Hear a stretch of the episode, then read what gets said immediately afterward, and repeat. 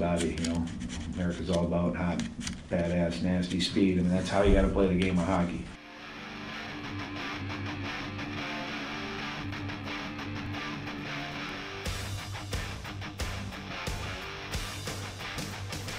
Ladies and gentlemen, welcome back to Behind the Mask. I'm Ryder Dosovich, joined alongside Jacob Stinson and Jacob Phillips. How you gentlemen doing on this fine Tuesday evening? All right. The Blues lost their first game finally. Oh, so jeez, here we go. Let me check the Red Wings score right now. um, they're playing the Devils right now, so it doesn't count. I, when I was walking on the way here, uh, they were Devils. they were losing. Jeez. the, the Devils the Devils were winning.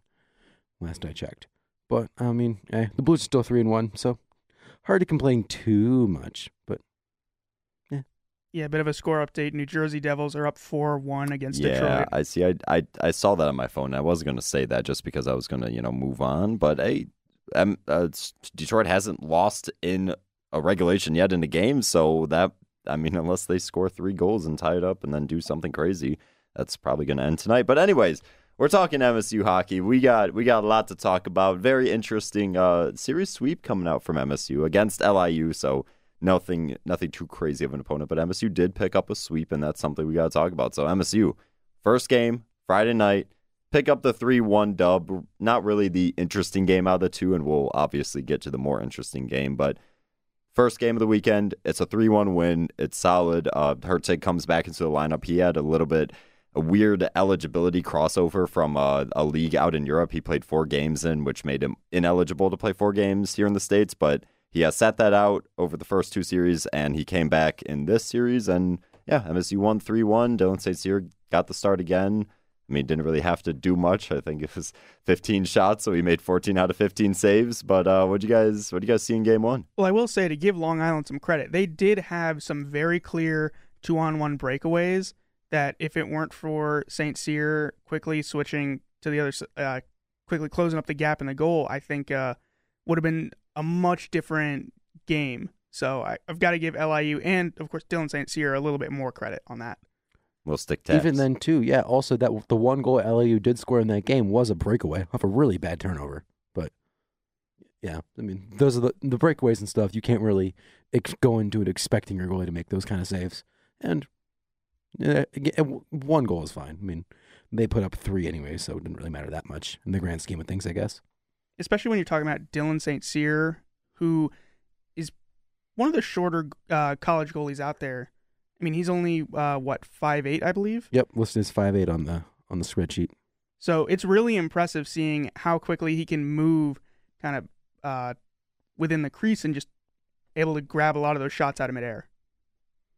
Yeah, I feel like at that size you kind of have to be more athletic like that. You're not you're not going to survive as a goalie if you're five eight and you can't really move side to side very well. Um, uh, granted, if you go on the other hand, uh, the goalie that Michigan State did face uh, was kind of the opposite. He had, Vinny Purpura, the goalie for LIU, he moves actually pretty well for his size, but he's also like six foot six, um, or something kind of absurd like that. Uh, and he, but he he moved pretty well for his size too, which I thought. But that's kind of just a general trend though with goalies is like the taller ones always are the ones that you know if you get them moving side to side, they're pretty easy to beat. And Dylan. Cyr, I think he's the perfect mix, and he has to be at five foot eight, but he's the perfect mix of tactical and athletic. And he like he crosses both of them in just beautifully. He's like very easy comparison to Juuse Saros, but like you know it's it's something. If you're if you're smaller, you have to be you have to excel on both sides of the goalie game, which there's more. You, you kind of can break down goalies into two categories, not really for every goalie, but there's the athletic side, and then there's the technical sound to the game studious side, and he's a perfect mix of both. And it's honestly been a joy to watch him play five out of six games start to start the season. And he's looked good. And I at first I was doubting if he would be the number one guy in the net, but now through six games, I don't have a doubt in my mind that this guy's number one. So it's it's cool to see him step up, uh, step up into this role really in his sixth collegiate year. Yeah, definitely. Uh, Saint Cyr has been, I think, yeah. I, I was always kind of, I was the, the whole Saint Cyr thing was interesting because I would, well, one when it was announced that he was committing to state, I thought it was funny because, the, uh, it was like within a day of Nightingale getting hired, um, and then the other goalie that they had originally had decommitted at the same time, and just the way everything all played out was pretty, was really funny to me, the timing of it. Uh, but then regardless, like yeah, being a five eight goalie who's now in his what six year playing college, um, like I don't know, I, I just didn't quite know what to expect. But like, dude has been solid, as solid as you can possibly ask for in that game, uh, and so far this year. So it, yeah, I mean, hard to, hard to argue with it so far. But even then, um, outside of St. Cyr, all in all, I thought pretty good uh, all around performance from the team too. Um, bunch of guys getting their first goals of the year. Nico Mueller, David Gucciardi, Karsen Dorwart all scored. Mm-hmm. Um, and they were getting some really good looks too at that, obviously. Dominating the, the shots on goal, uh, 30 to 15 overall. Four shots in the first, five shots in the second, six shots in the third for LIU. Those numbers are do not look good on a score sheet. Yeah, I mean, St. Cyr didn't have, I mean, he had some tough quality looks that they, that um, were given up every now and again, but all in all, wasn't like getting peppered with shots or anything like that. uh, The way MSU did over the weekend. Yeah, and I think for at least for this game, I think uh, Michigan State's forecheck looked a lot better, and I think you know looking at the shot numbers, yeah, of course, limiting uh, your opponent to 15 shots. Uh, Michigan State doubled the the shot count on their opponent. I think that speaks for itself. Yeah, and MSU in this one, you talked, Jacob, you talked about first time goal scorers for MSU. Mueller got one, his first. Uh, Gucciardi got his first this season, and Dorwart got his first.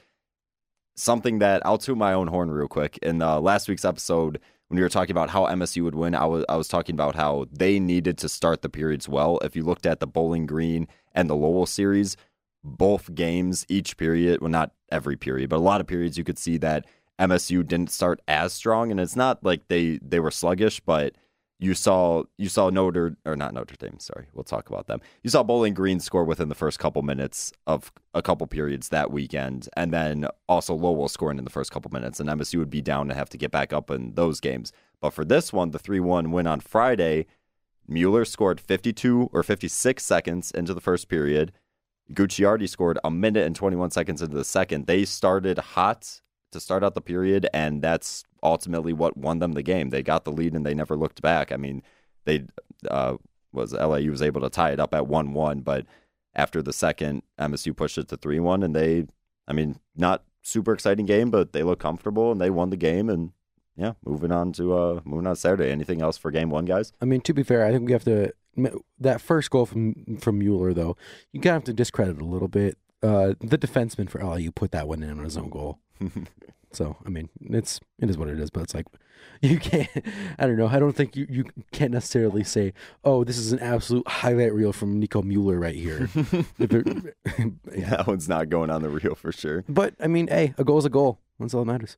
Yeah, Yeah. but MSU can use some luck, some goal luck, especially True. over the past two years. Well, yeah. I mean, even then to start the year, they were having issues where um, it was kind of a situation of they were dominating the shots on net and statistics like that, and this they conversion rate of actual shots into goals was just not going in. Like th- those goals were just not going in. I think they ran into some really hot goalies to start the year. Um, as well from UMass Lowell and Bowling Green both to an ex- um Yeah, Grigals and Zach Rose, respectively. Yeah, yeah. And then what Henry Welsh was the guy Welsh. Yeah, yeah, standing on his head in that game. Um but I mean all in all, it's nice to see them kind of get that that breakthrough and man, they got that breakthrough the next day as well. God gosh darn. Yeah, I will say. Uh, Give it a PG. kind of to close out this first game, I remember that last UMass Lowell game. Uh, Adam Nightingale said that they really pride themselves on being a a good third period team, and a lot of the action in that game came in third period. Of course, Michigan State not able to close that one out, but scoring, uh, getting it to within one goal in that period. This was a very different game where third period was just pure clock management for Michigan State. Neither team scored. It was all about keeping uh, defense strong and making sure that that insurance goal by Karsen Dorwart stayed up there. So very different game than what uh, what we've seen with uh, them facing UMass Lowell. what I think has been cool too is they they like to play a lot of like a Michigan State does. They like to play like very much a possession based game, which is funny to, especially I well to Ryan also especially for being on dealing with this team last year. Like that was one of the issues we always had was they could not keep the puck on their own stick to save their life. Uh, and now it's like almost the exact opposite. They love keeping that puck in the offensive zone, and they're good at it. And they, yeah, like I said, like in that third period and stuff like that, when they are going into kind of clock management mode, playing with the lead a little bit, the equivalent of running the football, uh, you know, when you're up in the second half, is like, yeah, they were able to kind of just basically keep away for a lot of that too.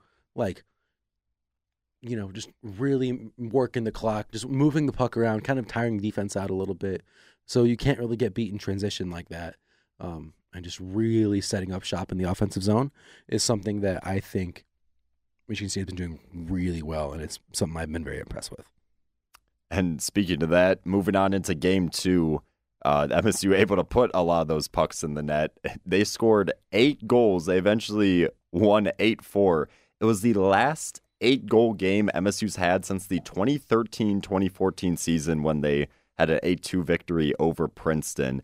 And MSU also had 50 shots. Eh, When's the last time anybody's seen MSU score eight goals and put up 50 shots in the game? This year Well- is different. This team is different. This well, is- so the eight cool. goals, I can tell you that one exactly. The year of that one is 2013. Oh, I, I, I just said that. No, you didn't. I don't think you said the year specifically. Yeah, yeah, I did. Oh, did I you? hope so. I wasn't Uh, listening. Uh, it was 2000. Thanks, Stitz. I Sorry. appreciate I it. didn't. I didn't hear it. It was 2013. They were playing Princeton. They put up eight goals.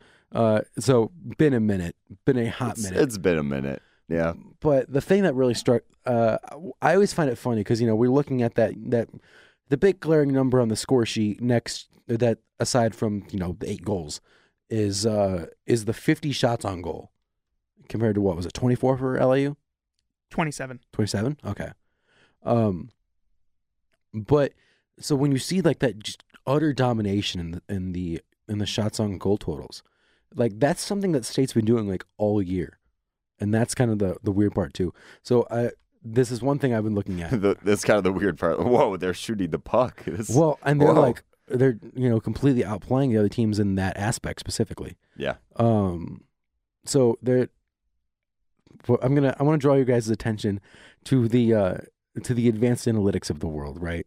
So this isn't too advanced, but it, there's this stat out there. It's called a Corsi for percentage. Ah, yes. I have heard about this a, a couple times. Yeah. I, yeah. I, I wonder from where. What I've been talking. Did I talk about it on the pod before? yeah, last pod. Oh, did I? oh, well. I, so I'm. I just want. I looked at it now last year. Uh, I was comparing this now to last year's team. So after this weekend, State has the second best in the country at 63 and a half. who's, who's first? Michigan. Oh, okay. That's a cool one, too, right there. And okay. part of that too, I think Michigan also has kind of an outlier on theirs because they play Lindenwood to start Yeah. the year.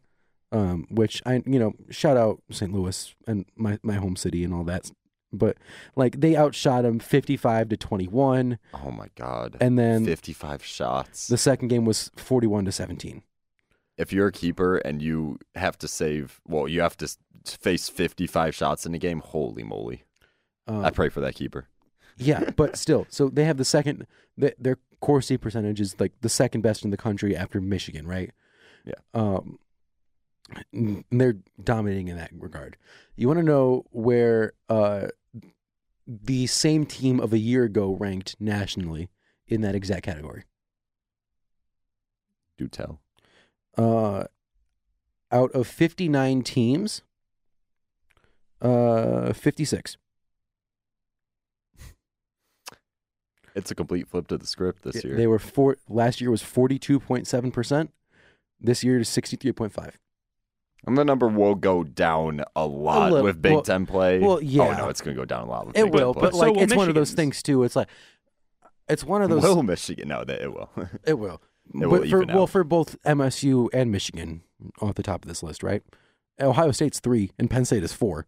Uh, wow. So if we're keeping the Big Ten involved in this, did you did you uh, sort for Big Ten teams only or the no, whole entire fifth is country? Bemid- fifth is Bemidji and Western. oh wow, Bemidji's up there. Okay, Um, Bemidji. Sorry.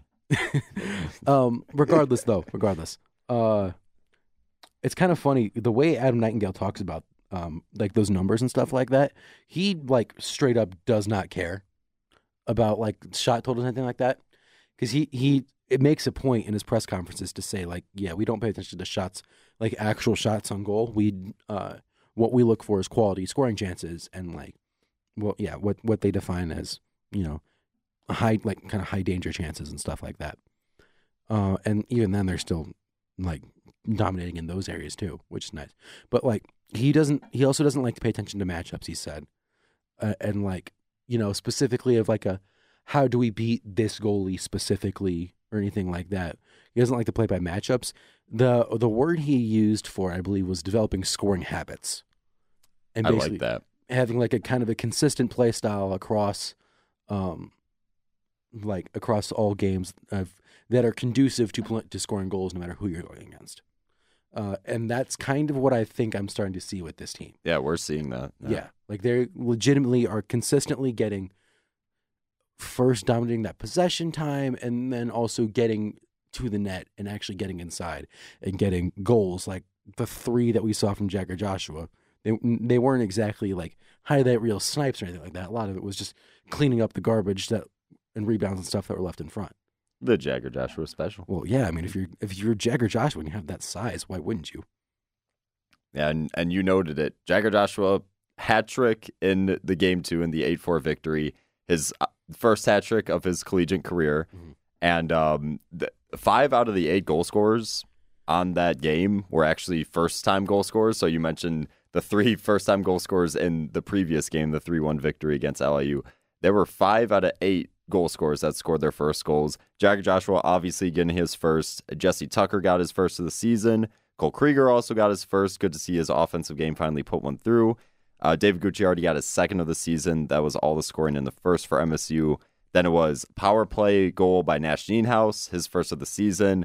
Jagger Joshua followed up with another one in the second, and then the third, Jagger Joshua finished the Hattie on the power play, and then Nash Nienhaus also doubled up. I'm not going to go through all the assists because that'll be crazy, but to note, Karsen Dorwart did get four assists, and the last time somebody did that was Patrick Khodorenko back in 2019. So this Karsen Dorwart, Daniel Russell, Jagger Joshua line is going on a absolute bender. And sure, it was against LIU, but like, will this like this line has line, been this line has been This- great. This line's been great all year. and I didn't expect. I think it's kind of it's a much from them. combination of things. Sorry. I mean, I I mean, yeah, I didn't know what to expect either because it's you're dealing with freshmen and a power forward that was never really known for scoring goals or anything like that. He was known for Now he's known for putting up hat tricks. he was known- yeah, his- Jagger Joshua's role, and like he said offensive himself. dynamo. Well, I mean, like he, he Jagger Joshua knows his role. He said that in the post game press conference after Saturday. Like he says he, he likes to think his game's a bit underappreciated because you know the way like his role and all that. It's not something that shows up on the stat sheet every night. But he he knows what he is, and he's you know likes to throw the He's body. good at it. He's very good at what he does. And I think it's that combined with you've got, you know, like more of the high speed, uh, you know, fast shot type, uh, the kind of player that Daniel Russell is, is kind of the antithesis of, uh, uh, of Jagger Joshua. He's smaller, he's quick, and he's not very physical, but he's got a rocket of a shot. Uh, and Karsen Dorwart's been has that chemistry with Daniel Russell uh, from you know being teammates and juniors and stuff um, up at Sioux Falls, and I think it just it works. I don't know how, but it works. I I, I want to do a little bit more of a deep dive into what exactly is making that line work so well together, but I've got another more in depth piece I'm working on right now. So if the uh, if uh, this first line does well this weekend again, then that might be an article that comes out next week. Yeah, and this weekend against Notre Dame is going to be a big test. Yeah, the one that I'm doing, the article I'm working on right now, that should be up by the time uh, the game starts, at least. I'm trying to do. I'm trying to do a little more of a deep dive into why is the defense, or like basically what has changed with last year's defense and this year's defense, and how they're able to get that offense, offensive contributions. Because in this second game against LIU, we had three of these eight goals came from defensemen, which is not something you would never really expect uh, and especially in the way the way that team played in the past. Um, this is kind of a hypothetical, something that just came to my mind. Just if he was still around, like with this current system, how do you think Dennis Cesana would be would fare? Oh my goodness. Like there it it would honestly be like one of those good problems to have. Like MSU has so many capable defensemen. What do you do? You have to you have to bump somebody out of the lineup, which sucks, but it's a great problem to have. If Dennis Cesana was in this lineup, he would be number one on the power play. He would be thriving. He would be paired with I'm assuming Gucciardi or Nienhaus. I mean, they might go Krygiers just to have a, you know, defensive stalwart there, but uh, I mean, Nightingale, you've seen him pair Gucciardi with Nienhaus, so it's been like, okay, he wants the he wants the offensive explosion. It's been working. So if if Dennis Cesana got thrown into this, you know you know how much Dennis Cesana loved jumping in on the forecheck, loved weaving through the offense, loved pushing the play himself. He would absolutely thrive with this style offense. And he would basically be an offenseman in this offense. Like he would go back on D, but he would he would turn into an offensive player in my mind. Yeah, I mean, regardless, I think it's one of those. Yeah, again, I, the I, there you cannot really have any complaints so far with the system and Not how things are, have been operating uh, for Michigan State. But basically, to take a team, yeah, that was last year largely devoid of scoring talent, and have them to be able to go out and hang eight on a team, any team, even whether it's LIU or anybody else, I think is speaks volumes to I just the overall change that's happened in this program in the past three months.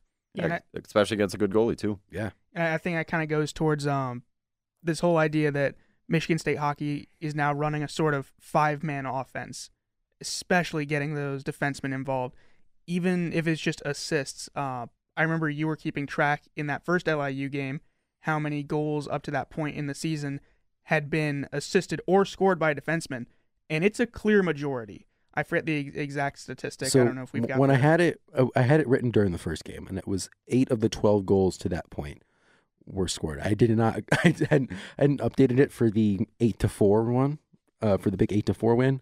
Um, but you know, you can at le- it's at least like two thirds of the uh, of all these goals are coming like either assisted by or scored by defensemen. It's it's crazy. I mean, like they're they're getting involved on that offense, and like I said, it's really the, it's the word they keep using a lot, uh, which is also going to be in the headline of this article probably. Uh, is the the word the keyword is five man unit on offense, uh, and it's kind of the way I don't know. I, I keep talking about football when I say this, but one of uh, one of the things that anal- or like an analogy that I had thought of, because I was watching ESPN the other day, and they were saying something along the li- like they're talking about the Chiefs and what makes the Chiefs so good this year, even though they don't have Tyreek Hill, uh, is like basically the way they spread the offense around is they like yeah the way they spread offense around they don't like consistently go to like one receiver or anything like that. They said the way the way they used was they make you cover every blade of grass on the field. And I feel like it's kind of the same principle applies to this kind of this style of offense here. Everybody on the ice is a threat to score at one time. So you can't slack off of your of this defenseman here as the way you could last year because you know that man can jump into the rush. He knows where to be, and like yeah, he can jump into the corner. You have to count for everybody the, on the ice at one time, which is not that easy to do. Yeah, and we saw a good amount of that last weekend when they faced off against LIU. I mean, you're talking about Jagger Joshua with a hat trick, you know, basically up front, right in front of Vinny Purpura. But you also had goals from people like David Gucciardi all the way from the blue line. So this is a team that can score and has shown they can score both in the slot in the crease and from the blue line, which completely different from the past however many years. Yeah, I mean, it's just yeah, night and day difference. Pun intended, I guess. That's- no, that's hey, just take credit for that. That was, that was good. Sure, we'll roll with it. Don't we're, don't be gonna, surprised. we're gonna make we're gonna make shirts that say that. don't be surprised if that ends up in a headline.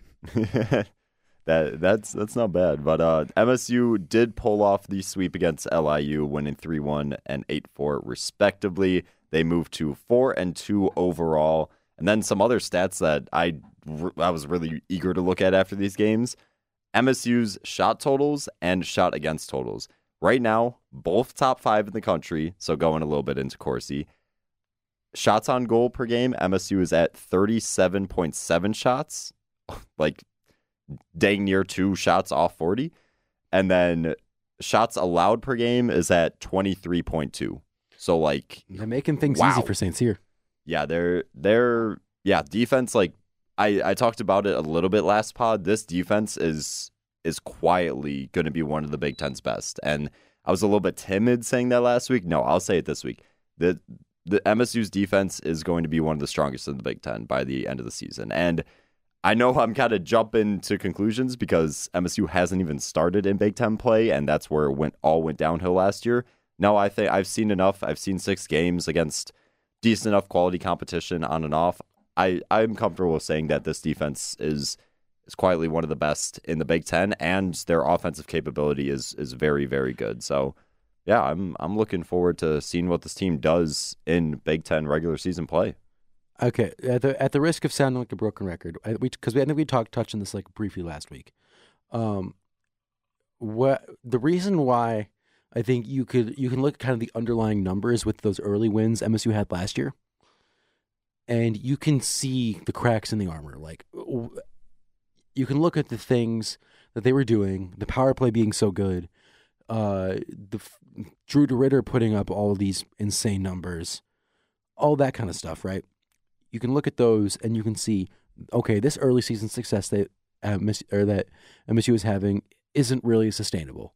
That was last year, yeah. yeah, this year, I would say it's the opposite. I feel like the way, like the underlying numbers and stuff, I think say MSU is better than the record actually reflects. The like the the main thing that was their issue, I think, was just converting their shots into goals. Um, because I think they were just running to some hot goalies and stuff early on.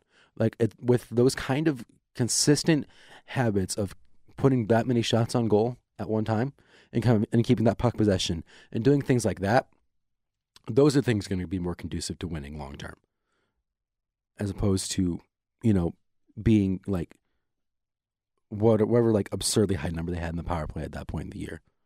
So I think that's what it is. It's you can look at the underlying numbers and I think not only does it lead to be uh, or lead to more long term success, I think it honestly says that Michigan State is better at this point in the season than the record reflects.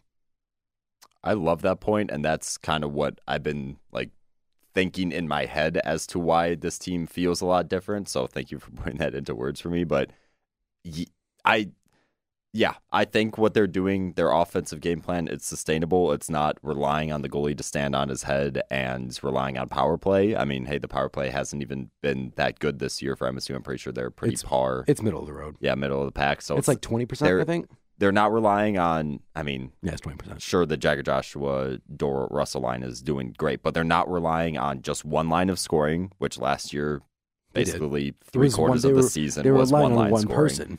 Yeah, Lewandowski and then Middendorf, Tucker, and Davidson. Yeah, But uh, yeah, this I think yeah you you hit the nail on the head. This this offensive attack and the everything they're running seems very sustainable, and that's why you know I'm, I as long as you Stincy, we got a lot more optimism in this season than the beginning of last season. I'll tell you that. I'm I'm a lot more eager to come record this podcast, co-govern this team because it it it's rejuvenation, it's energy, and I love it. yeah. Even then, when they were like getting down, uh, like I I was making a joke to to one of you guys, uh, during the UMass Lowell game where they got uh, where oh it might have been might have been you Jacob, uh, but um, they were getting they got down early, and they had to kind of come back from it, uh, and they almost did, but it was one of those things where it's like it, after that first goal, after they got down like what two nothing or whatever, I did you don't get that feeling that they're out of the game already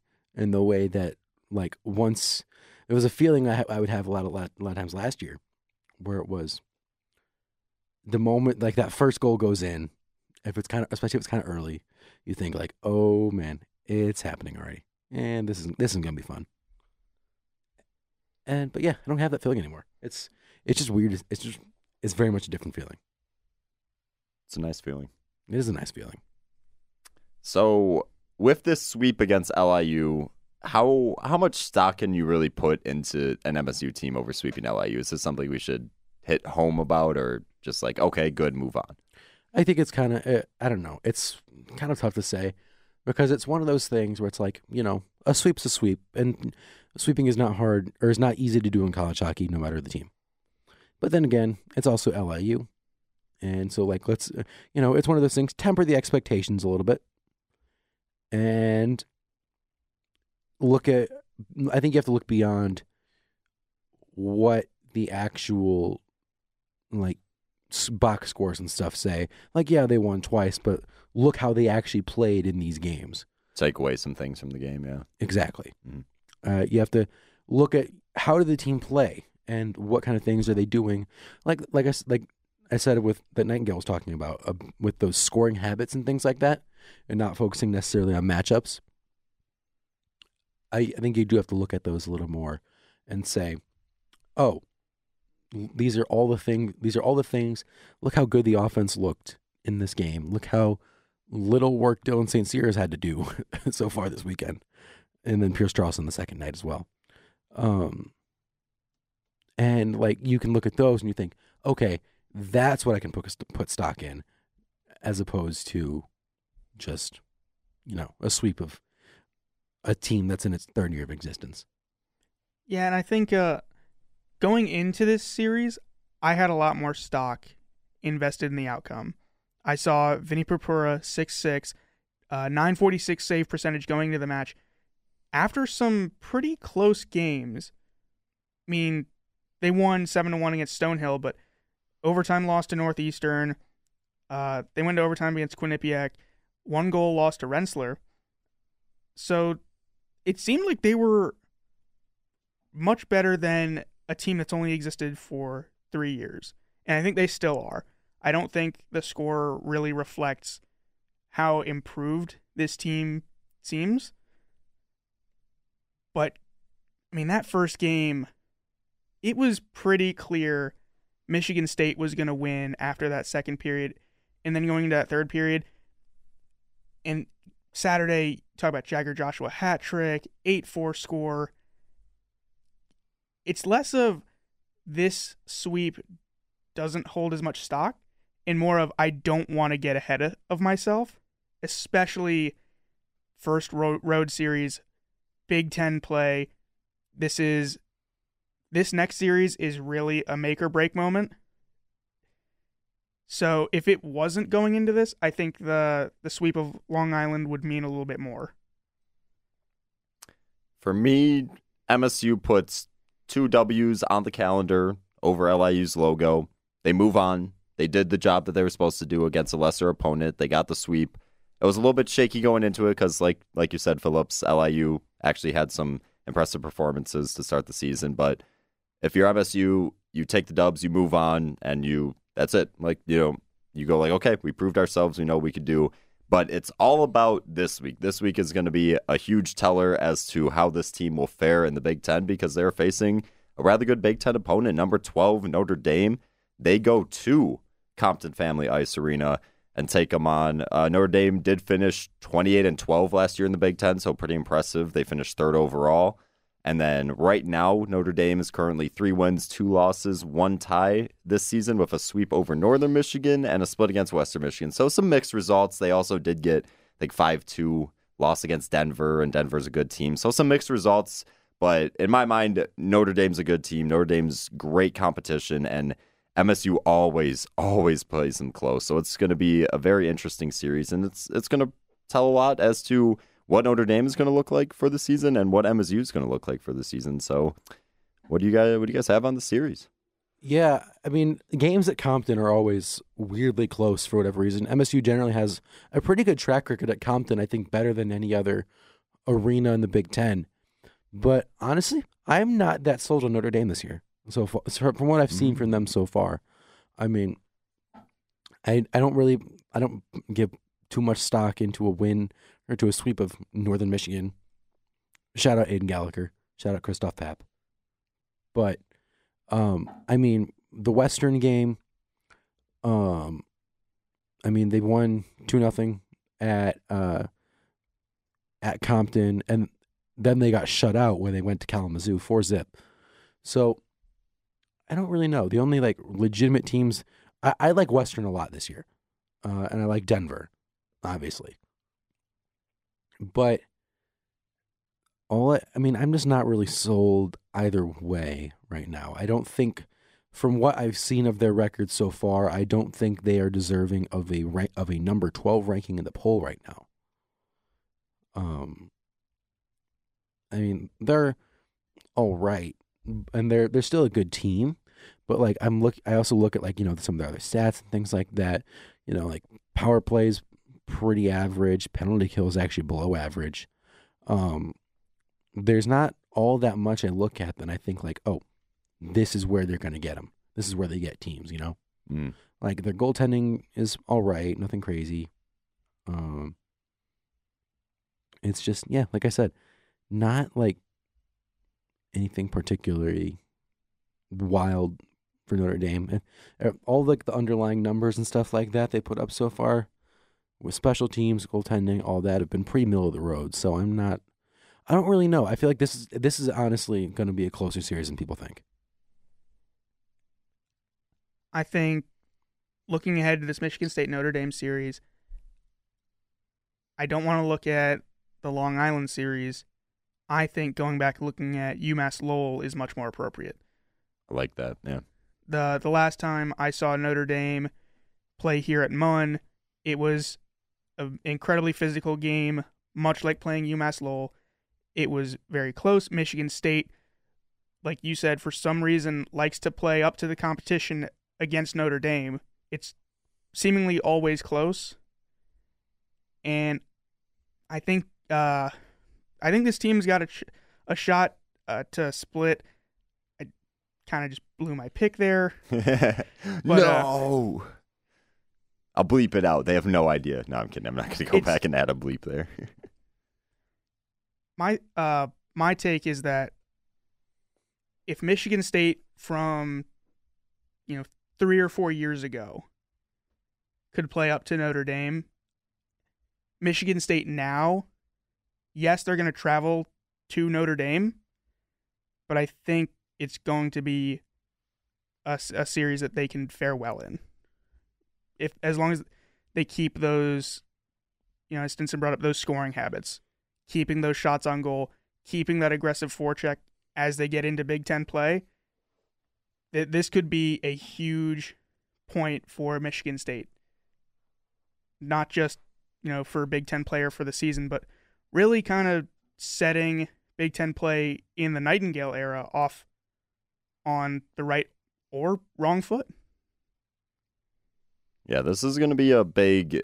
I don't want to say prove it week because last Every year. week's a prove it week. Yeah, last year on the podcast, we pretty much said that every week. It's just going to be an eye opening week as to how these two teams will really look and how they will fare in Big Ten competition. I think this is kind of a 50 50 matchup, and that may be me just uh, injecting the eight goal LIU series sweep right into my brain. But I think it's going to be a 50 50, and that's coming off of me saying. I think Notre Dame is winning the Big Ten. I said that in a couple pods last year. I think they're sneakily a really just well balanced team that can score with any line. And I mean, sure, they're three, two, and one to begin the season. It's it's a small sample size, you can't really, you know, make a conclusion as to what a Notre Dame team or any team like, is like in the Big Ten. But I think it's going to be extremely even. I think it's going to be a very, very 50 50 battle. And I mean, hey, if you look at the results of last year, three out of the four games that these two teams played together, it's a one goal score line. It's it's always close. MSU always plays up to Notre Dame. It seems like M- Notre Dame plays maybe a little bit down to MSU, but I think it's it's it's literally going to be a toss up for me. And it uh I'll I'll kind of segue going into uh going into who wins if. So for me, I think I'm gonna I'm gonna go with kind of what I went with last week, but I'll change it up a little bit just to not be a complete broken record. But I think MSU wins if they they score first or go up by two. If MSU goes up by two, I don't see a world where Notre Dame comes back. I mean, like I said, they're a well balanced team that can score on you with four lines, but I've seen a, a decent amount of MSU defense, and I think they could comfortably shut down some teams when they need to. Obviously, UMass Lowell and Bowling Green, a couple periods were shaky, but I think that they're going to stand up to the competition, and I think MSU will pull a game or two if they get on that scoreboard early and they double up. I mean, yeah, you, you made a good point about you know if basically not having to play from behind ever, and obviously that's also important. I think one other big thing to kind of tack onto that as well is going to be the power play. Uh, Notre Dame's power play or penalty kill is not that good this year. It's uh, it if you're talking national rankings, it ranks 40th, and it's about 74 percent. So, I think now, especially after last weekend, a lot of there's a lot of guys out there that I think are kind of starting to find their groove on offense a little bit. Um, one of the guys that I'm mentioning in the preview for this week um, is Karsen Dorwart. Came out of that Long Island series with a goal and four assists. So like it's got it's guys like that. There's a, a few guys where it's like even you know while they're not putting up numbers on the scoreboard or anything like that, they are finding way like they're still playing very well, playing smart, and it's one of those things where it's like they just got to keep kind of playing the way they're playing, and the goals will come eventually. Um, but like there, a lot of guys making the right decisions, um, and doing a lot of doing a lot of the right things, and so I think, um, there's a lot of yeah, a lot of that team is finding its groove on offense, um, and espe- especially that power play, that top power play line of Joshua, Dorwart, Russell, Mueller, and Bazgall has been phenomenal watching them. Um, and they're they're really I starting to kind of you know figure things out a little bit and figuring out better ways to get the puck into the back of the goal. And It so- doesn't look like they've only spent six games together. right. And so that's the thing with it. Is I think if Michigan State can take that's going to be the, the I think the easiest opportunity to pick up goals is going to be on the power play. It always is. Yeah, I was like, gonna say, yeah, I mean, that, like that this checks so this so more than more than other times. Mhm. Uh, like that's I think that's going to be the real bread and butter this weekend. Is going to be that power play. so MSU wins if they do what, Phillips? I'm I'm trying to go through essentially a laundry list in my head of oh I want to say this, but there's also this. So I'm gonna keep it with my initial gut reaction. Michigan State, I feel like can take this game if they maintain. Uh, I'm gonna sound like a broken record. That aggressive forecheck we've seen, dominating uh, time with the puck, keeping it in the offensive zone, limiting the work that St. Cyr has to do, but also continuing to put those shots on goal. You know, it's it's been done to death. You you miss 100% of the shots you don't take. In hockey, I'm a huge fan of massively outscoring your opponent. So, I think most people are. Also, yeah, uh, absolutely. uh, do you have anything else to add? Uh, for Michigan State, no. Okay, I had I I one thing. I can't believe we never mentioned this. It's a Dylan St. Cyr revenge game. Oh my goodness gracious! Yeah. Uh, oh my god! Yeah, Dylan St. Cyr spent four out of Four his years. five years before this at Notre Dame. Yeah, four years at Notre Dame, and then transferred to Quinnipiac for last year, and now he's at Michigan State. Yeah, I think he For- was a starter at his least two time. years at Notre Dame. So he's yeah, he definitely has some some He's- like he, he's he been around- wants to prove. He is very familiar with Compton Family Ice Arena. So, I mean, yeah, I mean, in the way he's been playing this year, I yeah, I mean, expect him to come out with a chip on his shoulder. Yeah, I expect him to play both games unless unless he drops an absolute goose egg or something the first game. But Oh, Yeah. absolutely, hundred percent. He's he's I mean, he's playing gotten both. the he's gotten the every start but one so far. I Yeah. mean, it's the Dylan St. Cyr revenge tour. Last week it was the Adam Goodser coming back to MSU tour. This week it's it's Dylan St. Cyr going back to Notre Dame. That's that's cool. I I like that narrative. We should have been pushing that before. I, So don't, I can't believe we didn't I mention that until just now. Oh, so um, for me, Notre Dame will win this, win a game or two in this series if they really gotta gotta focus on slowing down MSU's offense first and foremost. LIU did it very well. I'm not sorry, not LIU. Jesus Christ, LIU did not do it very well in any periods. Uh, UMass Lowell did it very well in many periods in that series. There were a lot of periods where you come out of it and it's like, wow, uh, Lowell dominated that. Lowell definitely had control, and MSU looked shut down. And then a third period in that game, MSU exploded. But you you've seen you've seen a team do it, you've seen Lowell do it, and have success with it. So if you're Notre Dame, you look at that and you go like, okay, cool, that worked. How are we going to do this? The way they're going to do it is try to disrupt the the attack building from the neutral zone into the offense. MSU is no longer the dump and chase team just go dump it into the corner and chase. They do it very strategically, where they'll gain the blue line. They know their their guy their wingers has more speed, so he could beat them to the corner, and they'll pick it up that way. If Notre Dame steps up on the blue line, disrupts their offense from the roots, which Lowell did very well in those periods, they were able to stop them. That's where Notre Dame will be able to win a couple games and stop this uh, MSU of MSU offensive barrage of 37.7 shots on net because they they will not win these games if MSU gets over 38 shots on net. I I feel pretty confident saying that. So yeah, uh, Notre Dame just has to has to muck it up in the neutral zone a little bit and slow down the MSU offense if they want to get some dubs this weekend. Yeah, and that's kind of been how Notre Dame has historically been. Is that you know bigger, a little bit more slower, but physical brand of hockey. Um, that's how they generally like to play under Jeff Jackson. And yeah, I mean if, uh, that's kind of the thing is they're going to have to be the ones that really muscle MSU off the puck this weekend. Um, and so they where they can't really get set up in the offensive zone like that. Um, I think that's going to be the X factor for them this weekend. I would say not so much the opposite, but I think Notre Dame can take advantage of a, a little bit of a faster, uh, maybe not faster, but more comfortable Michigan State offense. Because one thing that we saw against Long Island, against UMass Lowell, is just these turnovers and these bad passes really costing Michigan State not only scoring chances, but many times goals. Uh, so I think Notre Dame can even even if Michigan State goes up by one or two and starts to get even more aggressive and comfortable with their cross ice passing, I think Notre Dame can take advantage of that and easily turn things around.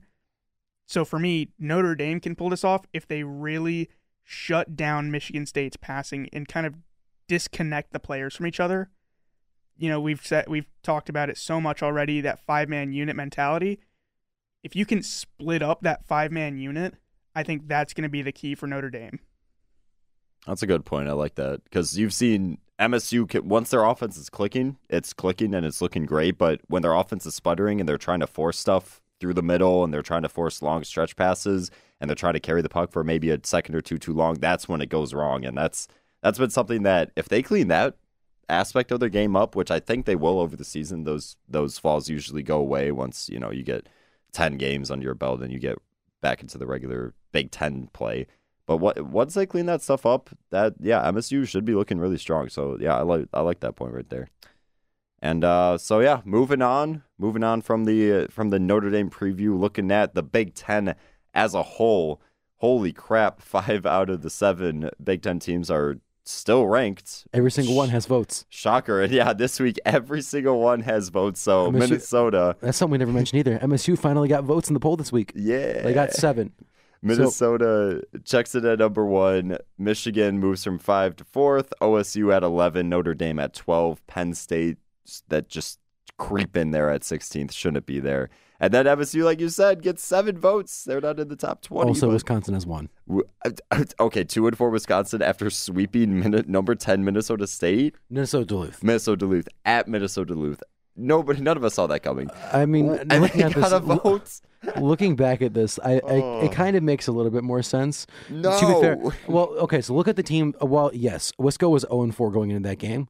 They got swept by Ohio State and St. Cloud. Yeah, two good, two good teams. Those are very good teams. But I didn't expect. I would expect them to maybe split against Duluth, if anything, not sweep at Duluth. And then going into that game, Duluth was one and th- or no, sorry, they were two and three. They were two and two.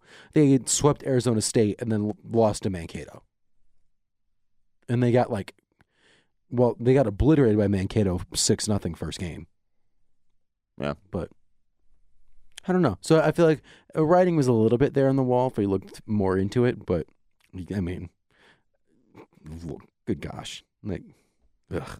Good, good golly gosh, Wisconsin is back. Everybody, the Let's- whole, let's the whole Big pump Ten, the, pump the brakes. the whole bit. Big Ten is going to be ranked in the top twenty at some point. pump the brakes a little bit. That would be no, no. As we're going into Big Ten play, that's that's totally not going to happen. But that would be pretty crazy. the Big Ten is, I think, will still be the. I think it's. Gonna, I think it's gonna, still going to be the best conference in, in college hockey this year. Mm-hmm. I don't know because it's kind of tough. There's some really good conferences out there. Hockey East is looking nice this year, and the NCHC is for that matter too. So moving on from that, it's America's favorite segment. You guessed it. It's the behind the mask pick'em. Some updated standings for you guys. Obviously, last week we started fresh. All started at zero clean slate. After one week, I have seven points. Am I actually no? I'm not going to do it that way. That that way doesn't make sense. After one week, Jacob Stinson double digits. He got ten points. He is in the lead. Do we want to do the breakdown of who got what? Uh, yeah, we could. Yeah, you could up- say what you got right I gotta quick. pick. I gotta pull up the document. I Yeah. none of us got any bonus points because we no all messed bonus up. parlay. We all messed up the parlay. Okay, yeah. Um, I messed up. I picked Sacred Heart to sweep Niagara. Didn't happen. Uh, and I picked Clarkson to sweep Mercyhurst. Didn't happen. I did get the Union sweeping U or UMass sweeping Union and Arizona State sweeping Colorado Oh, College. if if we didn't get the parlay, just don't even bother. okay, so we didn't. Okay, fine. I'll, I'll skip the parlay. our main points. Well, Yeah, Okay, but I just say parlay didn't hit. out of the seven games that I could have picked, I was correct uh, on uh, all of them except the Wisco Duluth series.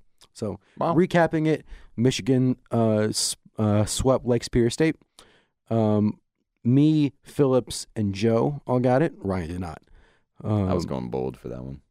NoDak versus Minnesota was a split. Um, we all except Phillips got it right. Um, and then Notre Dame versus Western. Uh, me and Joe got it right. Uh, Ryan and Phillips did not.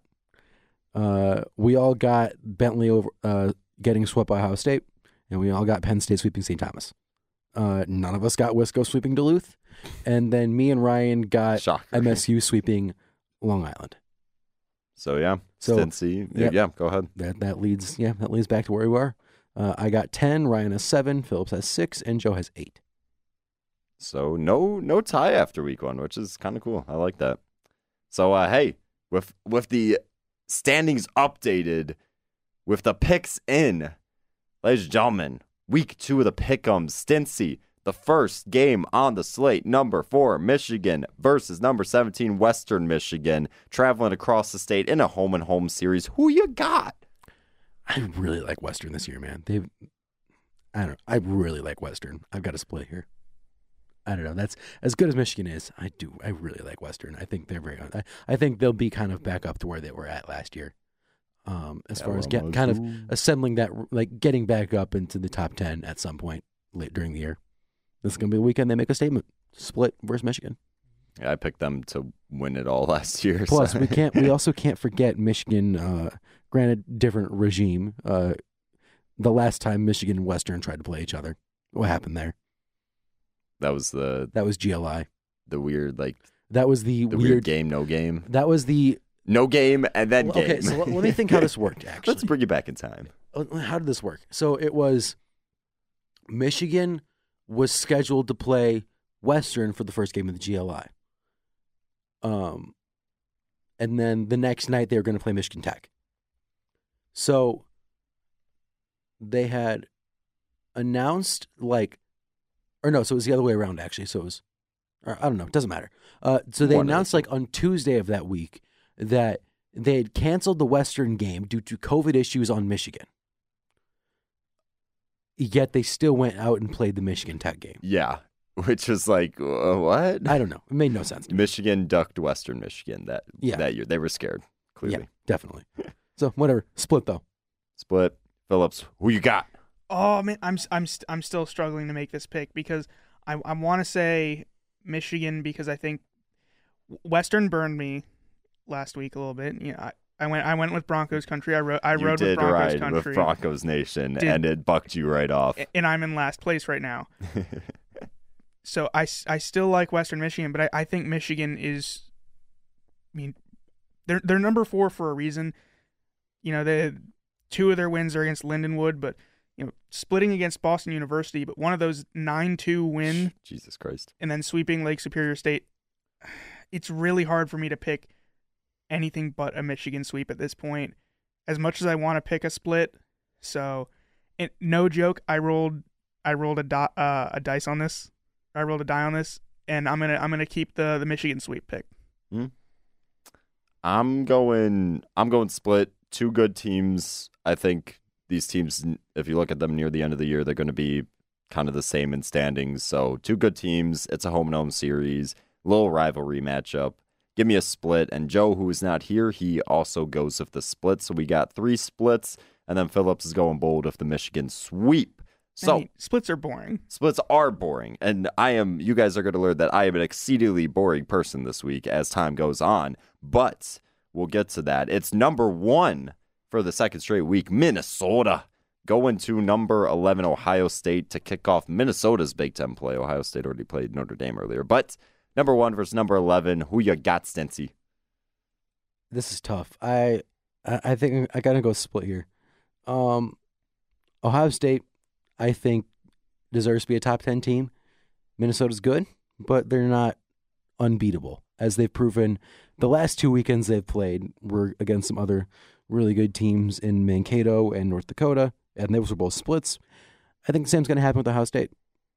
S- Simple as that. Ohio State been really good this year. The only game they lost was one time to UConn, who is also like a top ten team. So, UConn's back. granted, the other ones are, but they've also just completely whooped some really bad teams. But I got I got to split though. Give me give me a split. How you Split- doing? Splits are boring. Splits are They're boring. boring, Splits but are pre- boring. But I Splits you- are boring. I will stand by that. even- Sure. Even though what I'm doing this week. I mean yes, splits may be boring, but they're points. Splits out, sweeps in. Yeah, but you you don't kick a field goal at fourth and one with Russell Wilson. Oh, I say that, and I mean, if you're if you're the Broncos, yeah, you'd take anything over Russell Wilson right now. But I'm uh I'm I'm picking Minnesota. I didn't really go off of standings, but you know, obviously number one. I think Ohio State has had kind of an easy run, except for Connecticut. I mean, Mercyhurst, Wisconsin, Bentley, and they're not except for the one one of those wins against Bentley. They're not really. Well, I mean, Mercyhurst was kind of convincing, but Wisconsin, those were both one goal games, which if if you're Ohio State, you kind of want to see a little bit more of a, point differential there between you and Wisconsin. Meanwhile, Minnesota convincing wins against Lindenwood, uh, a loss to Minnesota State, and an overtime loss to North Dakota. But this is one of those that it's gonna split, but splits are boring. I'm going with Minnesota. I like that, and that was my energy last year. I'm uh, I'm not really switching it up too much, but this week I am going against my grain. It's it's two good teams, and I, I in all honesty, I think Minnesota's going to be the not the league's better team, but Minnesota's going to be the better team at the end of the year over Minnesota and Ohio State. Both have already proven that they could hang with the big dogs. Uh, OSU against UConn with a tie and a loss. I mean, I guess that's hanging with them. And then Minnesota already with a split against Minnesota State and North Dakota. So both teams are proven relatively into the season. It's it's hard to sweep in college hockey, especially when both teams are very very good. So give me the boring splits, and then Joe, he's going, he's going the Phillips way. He's going Minnesota sweep. So we got two splits coming out from me and Stincy, two Minnesota sweeps coming out from Phillips and Joe.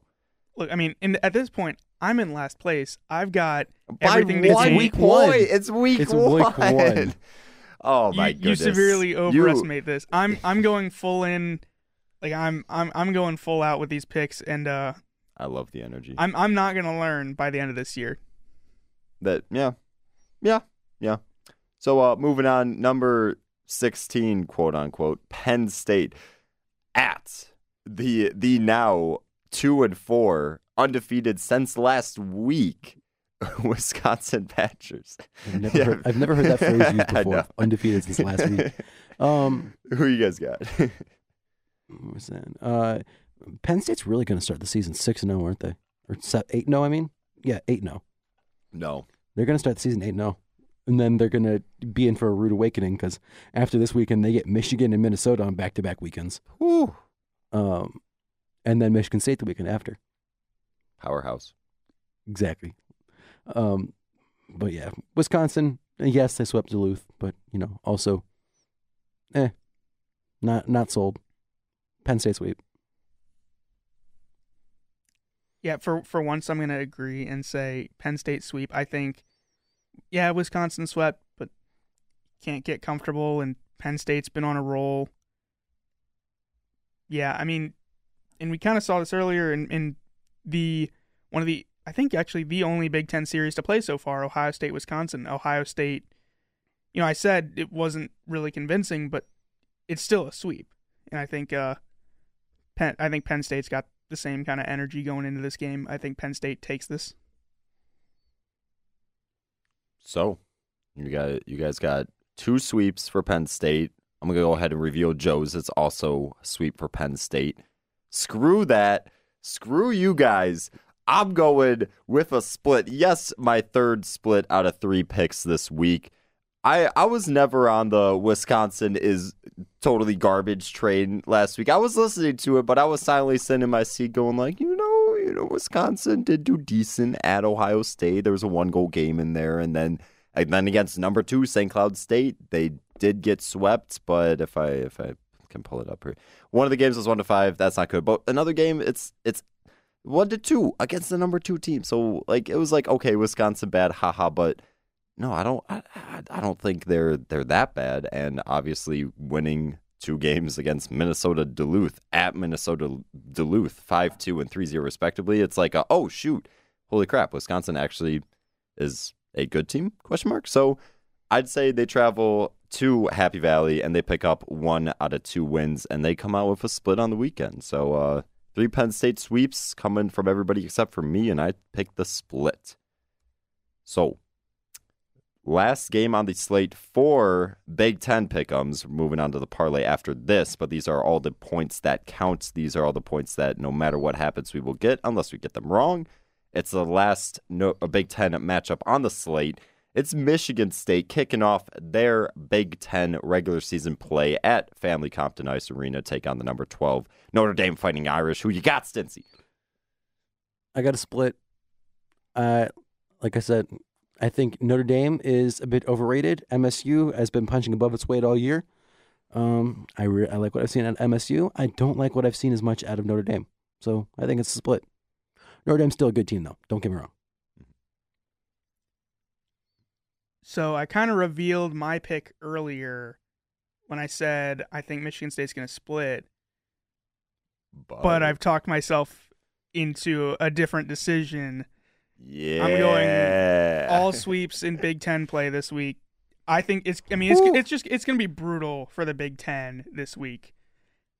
I'm going to go with Michigan State because just going off of how I've seen Notre Dame play and I've seen Michigan State play in the past, and they've still managed to keep it close to Notre Dame.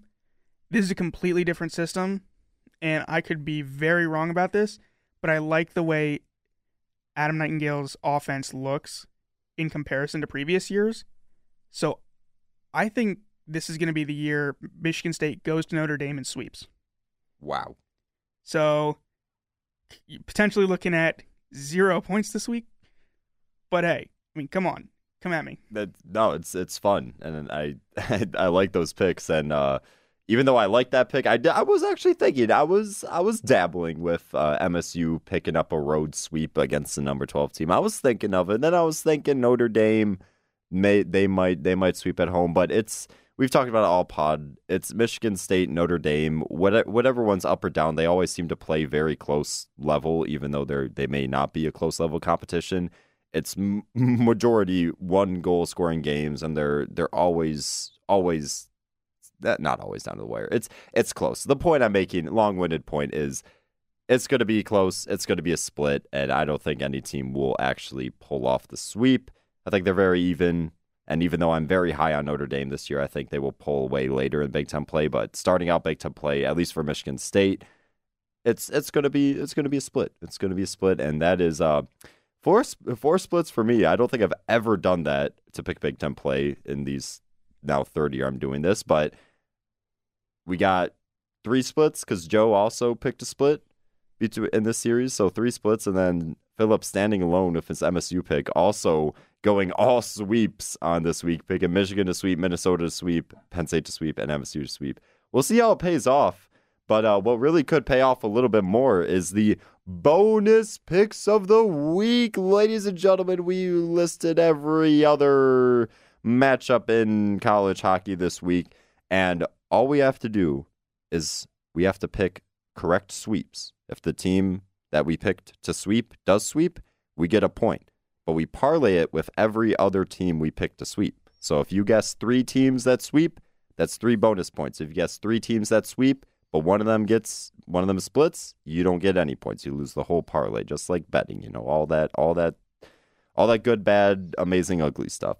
But uh, yeah, let's let's get right into it. What are your what are your guys' bonus locks of the week for the parlay? So I think what I did last week, I burned myself. I kind of bit off more than I could chew as far as trying to put too many people together on this parlay, trying to go for the jackpot. I'm I'm t- taming it down a little bit. I've only got three teams this week. I've got Minnesota State sweeping Bowling Green at home. I have UMass sweeping Merrimack this weekend at home. And I have St. Cloud sweeping Bemidji in a home and home this weekend. And that's it. Okay, that's and if it pays off, you get what three? You said Yeah, with three points. three three extra points if all of those sweeps hit. Who you got, Phillips? Kind kind of similar. Last week, I felt like I looked at a bunch of matchups and said, I specifically Mercyhurst Clarkson. I looked and said, the this game is gonna these these are gonna sweep, or these sorry these are gonna split, but I'm gonna pick to sweep, and that ended very bad for me. I'm playing a little bit more. I won't say safe. I'll say streamlined. I've only got two picks this week. Number three Denver at Miami.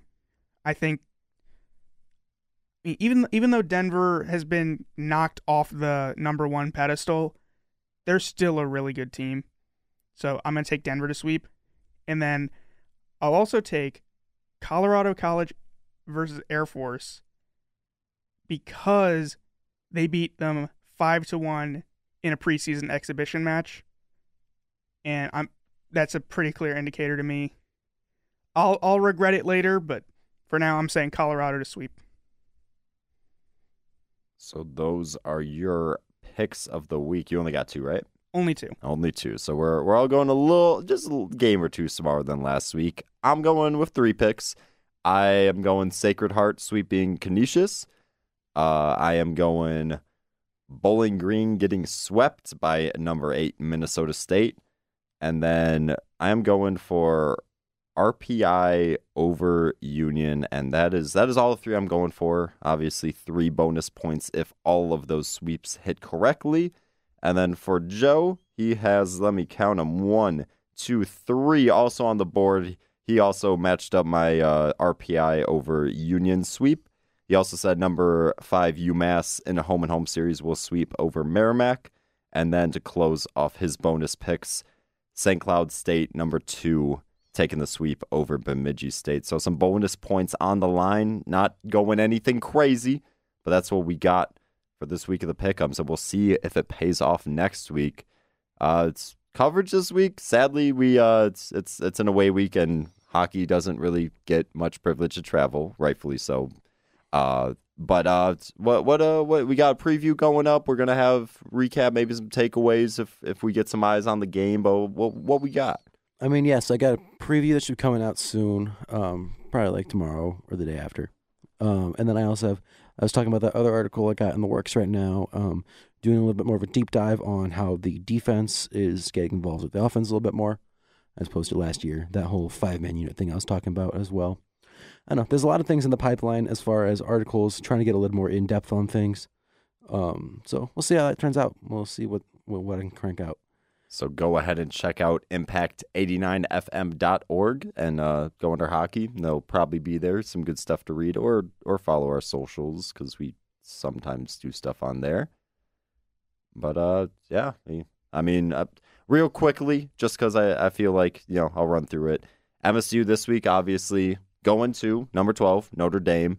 This obviously opens up their Big Ten slate. After this, they got two home series in a row, one against Wisconsin and the one against Ohio State. So it's it's gonna be it's gonna be a fun fun couple weeks to start off the Big Ten play, and we're really gonna get to see what Notre Dame looks like, what Michigan State looks like, what the Big Ten as a whole looks like. Now that most of them are actually facing each other, it's gonna be a, a rather proving week, but that's to wrap up this episode of Behind the Mask from Ryan Radosevich alongside Jacob Stinson and Jacob Phillips. Thank you guys so much for listening. We'll be back next week to break down all of the Notre Dame action and preview MSU's next matchup. Have a great one. Stay safe, and we'll see you next week.